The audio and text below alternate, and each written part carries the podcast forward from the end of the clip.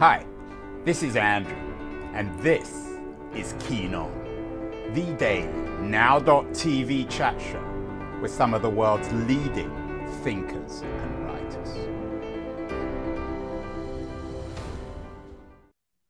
Hello, everybody. It is September the 19th, 2022. I'm talking to you, as always, from San Francisco on top of the hill, looking out over the world. One of the entertaining, amusing, and I guess frustrating things about America is for all its power and privilege, people here are very uncomfortable, very awkward showing off that power and privilege.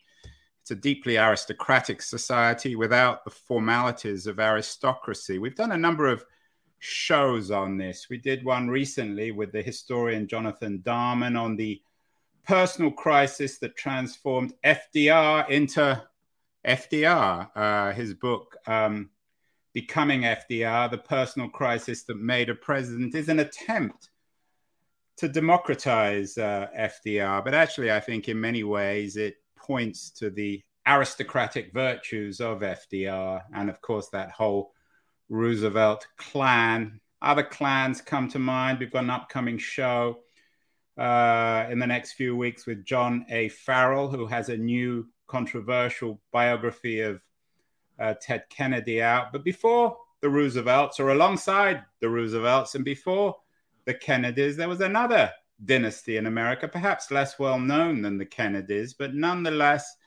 in many ways, equally powerful. They are the Morgenthau's, uh, and there's a new book out, a massive new book uh, by my guest, Andrew Meier Power, Privilege, and the Rise of an American Dynasty. It's a remarkable achievement. I think it's going to be one of the major history books of the year. And I'm thrilled and honored that uh, Andrew, my namesake, is joining us from Brooklyn, New York. Andrew, congratulations on this absurdly fat book. Uh, how long did it take you? Uh, thanks very much, Andrew. First of all, yeah, uh, it took me all told uh, more than a decade. I did a few things in between. Um, started a journalism program here in New York City, uh, did a documentary film. Um, but overall, more than a decade of research and writing. What drew you to this subject? Was it the idea of public service? You begin the book with a quote from Henry Morgenthau to his grandson, Robert Morgenthau, and I'm quoting I had to wait until I was 55 to enter public service but you don't have to and you shouldn't. It's a privilege. Is this a book about the virtues of power and privilege in some ways? It's a great question, Andrew, because, um, and I actually debated quite a bit about putting the word privilege in the subtitle of the book. Um, it, it's an epic, it's over a thousand pages long, it's four generations across oh, 150, 156 years of US and world history but at heart, that's exactly what it is. And I really, really wrestled. And I said I, I, I wrote and researched for more than a decade. I probably spent, um, in part thanks to COVID, but uh, really in part thinking about what is the heart of the story of the Morgenthau's. Really, much of the last two years thinking about getting that balance right in the subtitle. Morgenthau, I knew early on was going to be the title. Um, some may have argued and wanted another title. Um, but the question of a dynasty, uh, that, as you said in your opening, they're not well known. Members of the uh, certain members of the um, the various generations are extremely well known. Uh, and when I began uh, this rather long journey, I found, much to my chagrin, there were Morgenthau's in oh, over a thousand history books written on the US and various parts of world history. But there hadn't been a single volume that looked at all four. This, I look at four generations. And it's really, they rose to power, lost power in Germany, uh, power and wealth, came to America, as luck would have it for me, thank God, uh, 1866, just after the end of the Civil War, of course. So I skirt the Civil War, thank God. Um, but I deal with New York in the Gilded Age and New York coming together, the great age of consolidation. And that really is where the Morgenthau's were. They began with next to nothing in New York, actually a few blocks away from where I sit in Brooklyn. And by the second generation, it's the quote you mentioned, which is um, the epigraph to the entire book. There is this sense of we've made it, through great through great deprivation, through a lot of hurdles. Uh, one of my editors said it's almost like the rise of Henry Morgenthau Sr., who becomes a real estate baron, one of the big real estate moguls of, of Manhattan and the Bronx. He says it's almost a Horatio Alger story because everything he tries, he wins, and he keeps growing and growing and growing. It wasn't quite that simple. Um, as you you know, as those who uh, will read the book will find out. Um, but by the time it comes to Robert Morgenthau, um, who's born in 1919, it is exactly that. It is uh, a place of privilege. And, um, you know, obviously today, privilege means something different uh, than, it, than it meant when um, Henry Sr. spoke to his grandson, young Bob, about that. But the point was exactly that. It sounds cliche, it sounds corny, but the point is uh, you've been given a gift. You've been given independence, uh, and it was in that case money. And you've gone to all the fancy, what we now call all the fancy schools. What are you going to do with it? I had to wait because, as I said, he had to overcome uh, a number of hurdles, some of which were um, uh, rather extreme. Um, but he made his millions and then he passed it on. Each generation also married well, I should say, but it's that sense of okay what are you going to do with privilege? So there is at the heart of it a sense that you have not only an obligation but a privilege to do good to serve the public.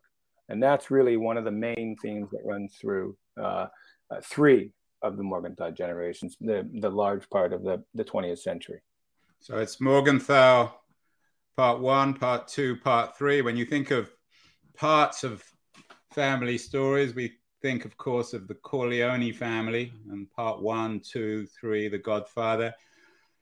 Looking through your book, Andrew, and thinking about the original uh, Morgenthau coming to America, I thought of that wonderful scene in Godfather 2 where Vito Corleone comes sailing into New York Harbor, passes under uh, passes under the great Statue of Liberty, and then enters America for Henry Morgenthau, the first Morgenthau to come to America, what was coming to America like? I'm assuming it wasn't like Vito Corleone's arrival. Well, they came actually in staggered uh, stages. Um, the patriarch of the family, Lazarus Morgenthau, had uh, grown up in the south of Germany, um, had been in a very Orthodox family, left it early on, and he Lazarus is this extraordinary character. When I began uh, researching the book, I had absolutely no idea. Very little is known about him today, and I thought yeah, there's not there isn't even a Wikipedia entry for. Him. Well, not yet, but there will be. and he um, maybe by the time we're done, Andrew, uh, he uh, is this larger in life character, and um, you know the internet, of course, is a curse. We all know that. We're not going to debate it here, but for a historian and especially someone who does investigative nonfiction um, I probably would have finished this book in you know three or four years if it had been written before the internet. Uh, more and more of the old newspapers, including diaries, a lot of contemporaneous accounts, were becoming digitalized and put online. And even today, I'm sure I would find more. This is not only in English, but in German. Um, and so Lazarus was actually well known uh, across Germany and, and across much of Europe he had these bizarre notions of. Although there was now, of course, uh, unified Germany in 1866. No, no, it's the German states. Exactly right. And he. So which uh, which which German state was he from? Well, he was originally from the south, um, Bavaria. Bavaria. But then, but then he moves. He does something early on, which is extraordinary. He moves north, and he keeps going further and further up until he comes to Ludwigshafen and then Mannheim, he buys, he becomes a cigar baron. And at one point, he had a number of uh, cigar factories and uh, hundreds of employees making obviously handmade cigars. And he buys the largest uh, mansion right on the main square. It's you know it's the it's the akin to buying something in Union Square in San Francisco uh, and saying I've arrived, I've made it. And of course, for a Jew from Bavaria, this was uh, an act of extreme hubris. Um, and he did a number of things while he was in Mannheim um, that later also uh, various generations continue. He reached out to the Catholics, he reached out to the Protestants, he built a bell for a cathedral. He had this kind of great ecumenical sense, and he was also a showman. Uh, he was an inventor. And what I was saying is that he had these kind of outlandish notions, which seem silly now, about uh, pine needle cigars, about smokeless cigars. You know where I'm going. Um, and finding these ads initially I, in, in libraries and in archives and then later in newspapers, I thought this must be a joke. But no, it was, he patented um, dozens of these kinds of inventions. He had a automatic uh, uh, stamp tongue liquor or something like that to to uh, to um, uh, stamp uh, stamps for postage. He had all kinds of uh, hygienic inventions. Um, long story short, he loses it all. Um, Abraham Lincoln imposes tariffs on cigars and tobacco, especially uh, those coming from Germany. And uh, Lazarus and his brother were in San. He were in business in San Francisco. Um, back wow. to you again, Andrew. They were selling German cigars at very expensive uh, margins to the 49ers and mm. apparently they did quite well. They opened up a shop in. San well, I could imagine there was quite a quite a market for that. Yeah, and they even opened up in in San Francisco amongst yeah. the gold miners, especially right. the ones who found gold. So. So he came and then he left, and then Henry came back, or, or, or no, came, no, he came together. He uh, he he sent Lazarus sent his three oldest kids ahead, and as I said, they landed right here at the foothold of Brooklyn which was uh, back to the Corleones, uh, a pretty grim neighborhood. Um, it was Irish and Italian. It was the latest of the arrivals, those, you know, the have nots.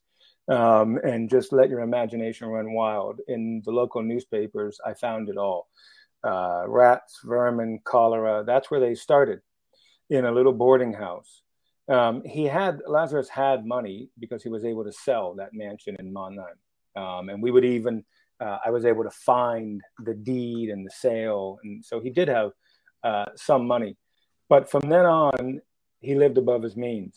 Um, there were, at one point, uh, his darling wife gave birth um, to more than a dozen children, 14 kids in all, um, over 23 years. Uh, and his darling wife, Babette, would be long suffering, uh, needless to say.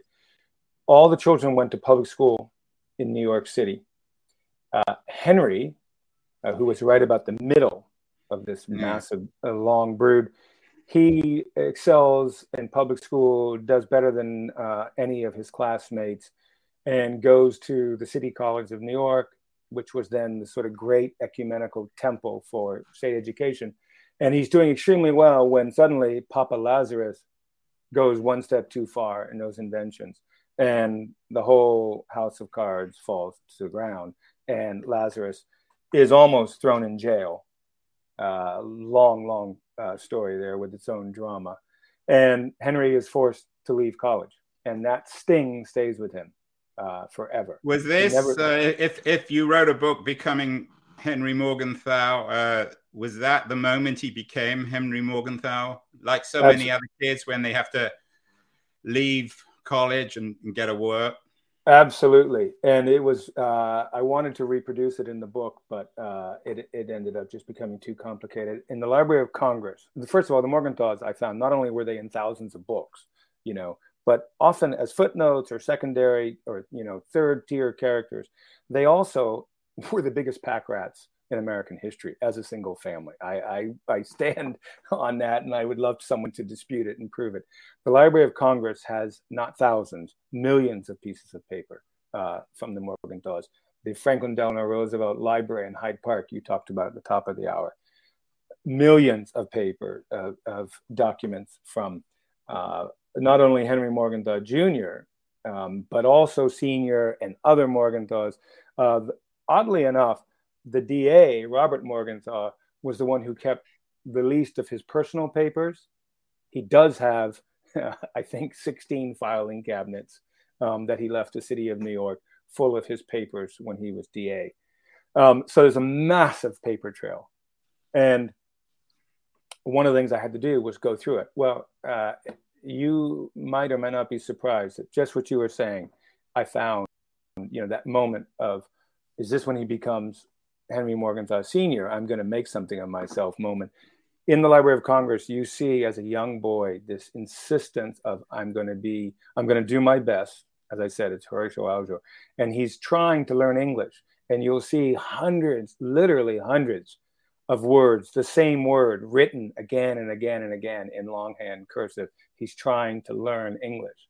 And then he has this incredible, um, you know, sort of self flagellation. I shouldn't sin. I shouldn't do this. He writes down everything, every penny he spent, every penny he kept, um, every girl he looked at or wanted to date. He classifies all the girls. Everything is systematic. And when he's forced out of college, that's exactly when he says, "Okay, I'm gonna, I'm gonna, uh, you know, pull myself up and make it on my own." And it, the story then is, how does he do that? He ends up becoming, as I say, uh, really the first real estate bundler, the first real estate syndicator in New York history. And his his life is amazing. I mean, he's not just a successful businessman. He ends up as the uh, U.S. Secretary of the Treasury during the FDR administration, and um, no, that's his son. Oh, so that's his yeah, son. So yeah, that, so, that's Henry Morgenthau Jr. So yeah, as one of our as one of our kids said early on, the problem with this book, Dad, is there's too many Henrys. Yeah, there are too many so Henrys. So there's so, Henry, so Henry Senior and Junior. He's the one. He's the he's the one who prepare who who sort of no he he he was uh, ambassador to the Ottoman Empire, so he had some life as a public servant as well. Yeah, absolutely. He helps long. Uh, and he helps elect Woodrow Wilson. Um, I wonder if this man. book. Um, did you ever flirt with the idea of turning it into a novel? I did an interview with uh, Jean Hanff Korelitz. She has a new novel out called The Latecomer. It's a kind of contemporary novel of a wealthy New York Jewish family about misery. But did you ever consider writing this as a novel as opposed to nonfiction? Believe, believe me, Andrew, there were many times in the dark of night when I thought, why the hell didn't I write this as a novel? But I'm not a novelist. Um, and, you know, a friend of mine uh, who's a fantastic uh, nonfiction writer, she calls it the inconvenience of fact. And you know this from your own work. It's like when you're up against the wall and you can't figure something out, but you've got a hunch and you keep going through, whether it's the archives or the diaries or interviews. And I did hundreds and hundreds of interviews for this book. And you're piecing it together um, you know, I have uh, not only all the all the Morgenthau and Roosevelt books behind me, but I also have a wall like you know, uh, Carrie and Homeland, where I'm trying to figure out and make connections. That's the thrill of it when you can actually piece 17 different pieces of a mosaic together and see, oh, that's right. The overall arch is power. The overall arch is okay, public service, but how did one thing affect another? How did a chance meeting, a chance meeting in 1912 between Senior, the real estate guy, and young Franklin Delano Roosevelt in uh, in 1912, how did that affect not only his own son Henry Jr.'s life and career, but also the course of American history? Um, that's the kind of thing that really motivates you when you're on a book for more than a decade. Do you think that the the message of public service in the book that runs through each generation from Henry, who represented the U.S. Uh, as an ambassador in Ottomans, to his son Henry Jr., who worked in the FDR administration, to above all else, there his grandson Robert Morgenthau is a very uh, very influential uh, uh American lawyer and DA in New York is is there an ethic of public service there, Andrew, in the book that someone oh, can, yeah. that we Americans in the 2020s sort of a little bit lost, dismoored yeah, from everything? Absolutely. Is that something we can learn from? Well, I hope so. Uh, it's not an authorized biography. It's not, you know, a lives of. The well, you couldn't ask. You couldn't dig up Henry Jr. or Henry Sr. or Robert to get to get permission, could you? Well, no, Robert, I interviewed uh, hundreds and hundreds of times, uh, and it was that's really was the, how the book started with uh, a first interview with him, and it was only when, when did I, he die? His um, oh, he uh, just died a couple years. He just died a couple years ago. So the joke right. is, you know, my editor says that well, you know, uh, many people would think God that book came out fast. Um, he right. died ten days short of hundred. Um, yeah. in, in 2019, he died at 99. And uh, no, it's not authorized, but uh, trust me, if Robert Morgenthau wanted to put a stop to something in the city of New York, he could certainly put a stop to it. Uh, and, and, early... and that obituary in the New York Times described him as the the bane uh, of mobsters, crooked politicians, and corporate greed. For you, is the grandson the real lesson here? Is he the realization of the Morgenthau ethic? Great question. Yeah, I think that's fair to say. Um, you know, when I was going along uh, and speaking to people early on and trying to figure out what this book might be about, uh, it wasn't just a chronicle of uh, this extraordinary family that was sort of in the shadows. Um, a lot of people said to me, "Oh, it's a great idea for a book. Uh, he's a fantastic guy." And as you know, Andrew, very well, uh, fantastic guys, fantastic women, fantastic people don't always make for the best books. Uh, yeah. If someone has lived a great life uh, and done nothing wrong, well, it could be a pretty boring book, especially when it's a thousand pages. Um, there's a lot of gray in here, and there's a lot of, uh, in each generation, as I mentioned with Lazarus, um, questions about. Um, you know, uh, who did what and when. And with Robert Morgenthau, the balance by far is on good. Uh, but I spent several years looking deeply into um, his cases, some of not, not only the most famous, um, like the, the murder of uh, John Lennon, Mark David Chapman, but also Central Park Jogger. And that was a case where Morgenthau and the DA's office didn't do the right thing. Um, and as was told to me by one of his chief rivals, one of his chief critics said, it was only the likes of Robert Morgenthau who could make it right, who could turn around, as I'm sure you know, turn around and reinvestigate that case. Um, and it is, uh, you showed a photo of Ed Koch. Ed Koch said two things to me. One, he said, or really, he said, you got to understand, the Morgenthau. I said, how do you look at the Morgenthau's in the history of New York City and, you know, America? He said, oh, it's very simple. We're, they are the closest thing we've got to royalty. Some people call them the Jewish Kennedys. I think that's over overdone. But for for someone of Ed Koch's generation, that's um, that's how they saw the Morgenthau's, the closest thing to royalty. And the DA, who, as I said, you know, lived almost to 100. He certainly understood understood that. Um, and he didn't trade on it and he didn't take it lightly. He tried to use it uh, to serve the city and the people that he loved. Now, there all is a that, counter history, Andrew, of The Godfather. If, yeah, I a counter history? Uh, uh, it's a fictional story, but let's say um, Michael Corleone had turned out as his father wanted to be a senator and all the rest of it a prominent lawyer. They could have been the Morgenthau's. Is there a counter history of the Morgenthau's too? Could it have been a story that ended badly? Oh, absolutely, absolutely. Um, and in fact, if you flipped it, uh, and if Lazarus were, um, you know, some uh, Wolf of Wall Street character in the 21st mm. century, um, which you know those who read the book will learn, uh, he was up to all kinds of shenanigans, um, and as one son, would expect. Yeah, but some of them, some of them were more than just sort of frivolous. Uh, he was raising money, uh, and much in the way that came to light, readers have said Bernie Madoff. He was preying on uh, mm. rich, uh, rich Jewish would-be philanthropists t- and and taking their money, whether or not he was stealing or not. Uh, history will, history doesn't tell us, um, but certainly the police came crashing down. So if Lazarus were out running around now, at age 25 on Wall Street. It would certainly would be a hell of a novel. Yeah, that's a good point. You'd have to um, call it Raising Lazarus, right? Yeah. On the Corleones, it was something that the DA actually used to say all the time. Is that when people asked him, including myself, uh, you know, what happened to the mafia? He was uh, the U.S. attorney for New York under Bobby Kennedy when Bobby Kennedy was attorney general, and it was the first time they actually took on the mob, and they put dozens of mobsters behind bars.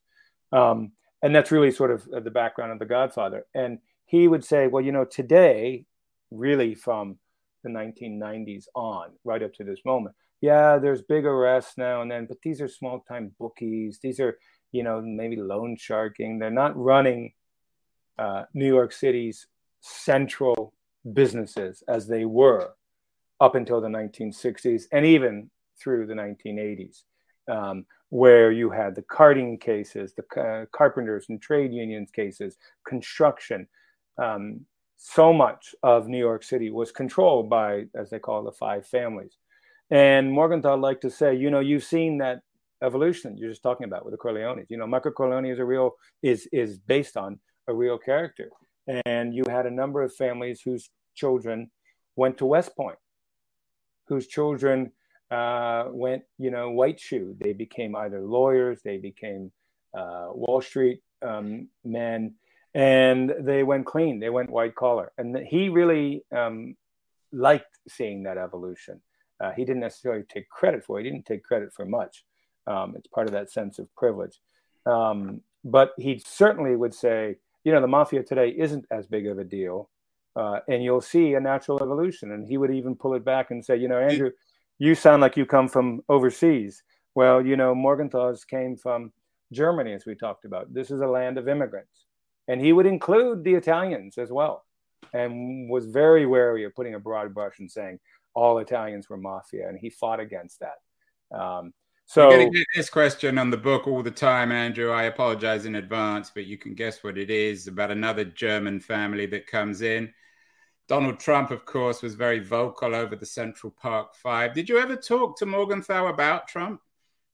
Yeah, I talked to him quite a bit about it. Um, and, you know, the interesting thing about it is that even if Trump hadn't have been um, an improbable president, he would have been in the book. And because we were talking about Trump um, early uh, in our interviews, and uh, as I said, um, uh, hundreds of interviews, many, many times I saw Robert Morgenthau. Um, more than once, um, uh, he brought up Trump. Uh, at one point, I was in the room when Trump called. Uh, he wasn't president yet, of course. They were not friends, but they knew each other over several decades. And um, Trump gave and was uh, involved with two of Morgenthau's most um, uh, favored um, uh, philanthropies, his charities, the police, the Police Athletic League, known as PAL.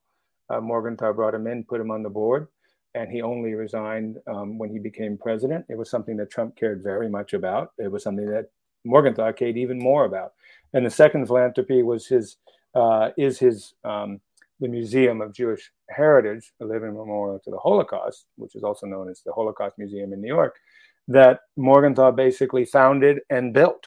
Um, and Trump gave money to that as well. Well, we thought it was Trump, or he, uh, Morgenthau thought it was Trump's money. We now know that it wasn't uh, his money; it was from the Trump Foundation.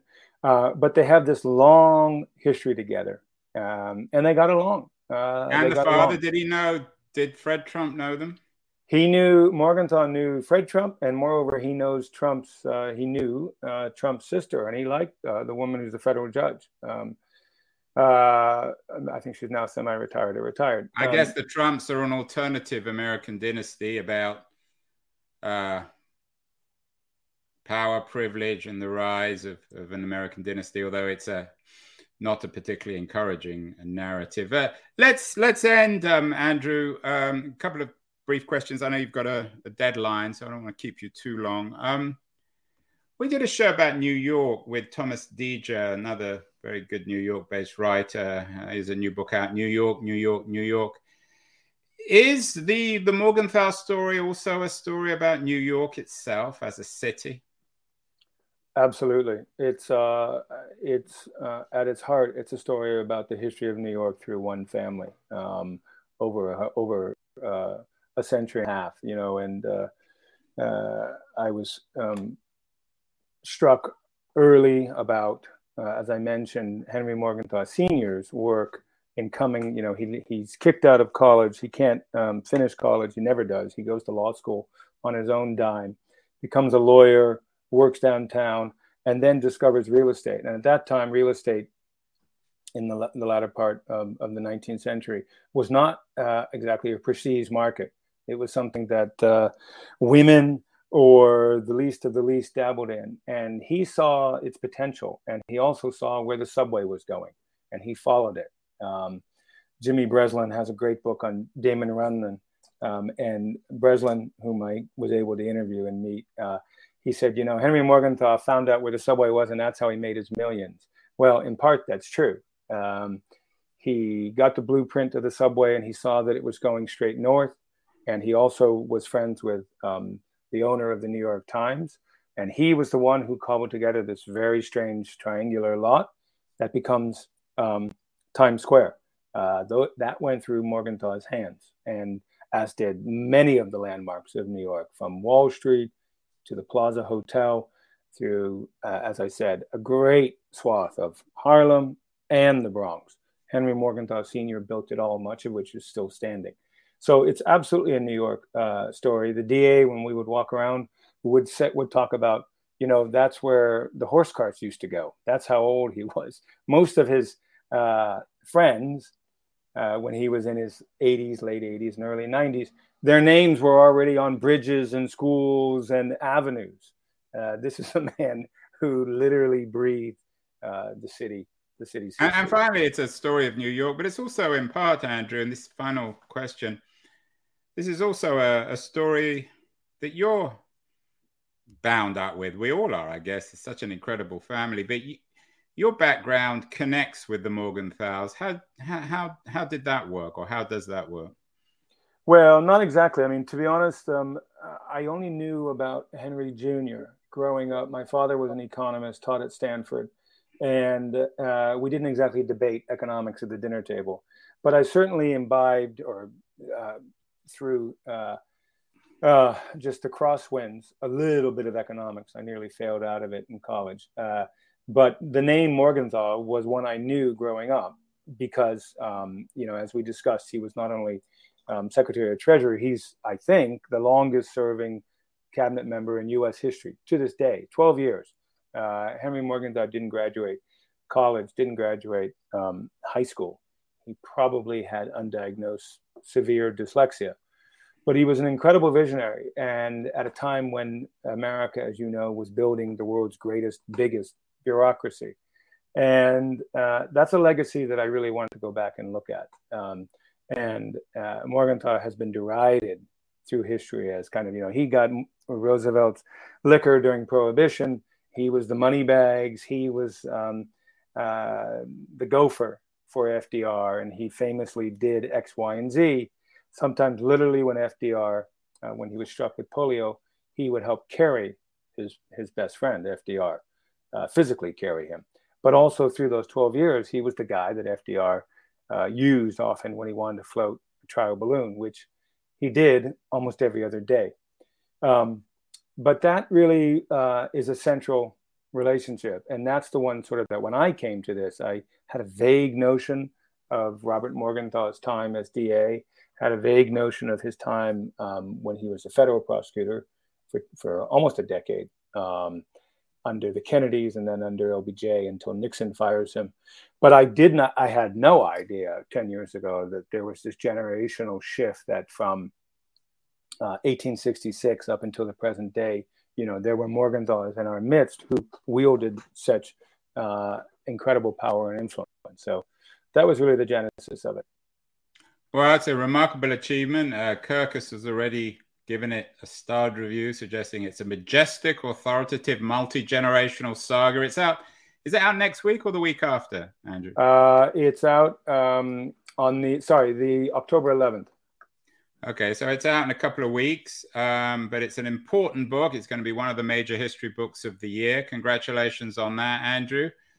Um, Thank you so what much. What else should Thank people you, be uh, reading? Anything else? I mean, this took you 10 years, and if you had time to read anything outside of Morgenthau. Oh, that's one of the that's one of the that's one of the great joys. I've been uh, I've been reading like crazy. Uh, uh, I guess I'm become a sponge for uh, for anything since the book was finished. Uh, uh, I've been reading tons. Also returning, as we were saying before, uh, a lot of novels. Um, yeah, I think COVID. We're obviously I don't know if people are uh, interested in COVID books, but we're going to be hit by a lot of them.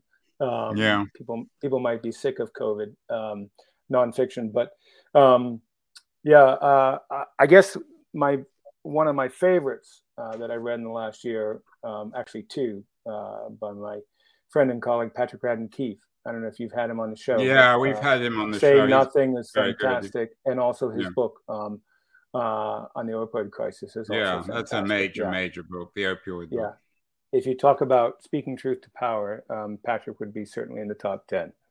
Yeah. Mm.